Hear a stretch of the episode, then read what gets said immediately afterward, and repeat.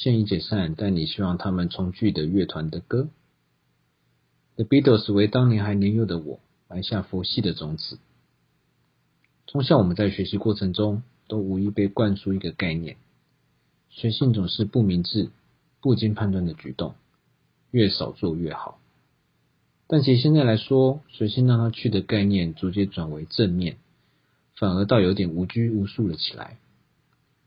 Lady B 算是我自己对于生活放更开、更看待一切的启蒙歌曲。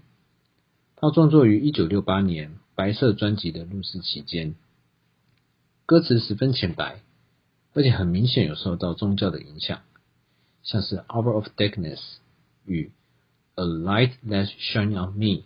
而 Mother Mary 也常被认为指圣母玛利亚，所以为这首歌曲增添了神圣性。歌曲传达的精神并不是消极的放弃，而是既然尽力过了，剩下的就交由其自行发展吧。也就是不要执着于自己没办法控制的事。面临困顿之际，在完成重要的应尽的事情后。有太多事情不是强求就能得到的，但摇滚的编曲让曲子多了几分自我激励的味道。小学时入手的第一张专辑就是 The Beatles 的《The Yellow Submarine》，当时第一次开拓华语音乐外的声音，除了当下还不习惯，更不懂他们在于全世界音乐上的巨大影响。一九六零年代早期的披头士狂热。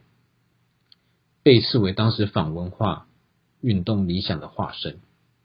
那些是我来不及参与的披头士盛世。如果现在他们还在，或许这世界的纷扰又可以有另一番解读吧。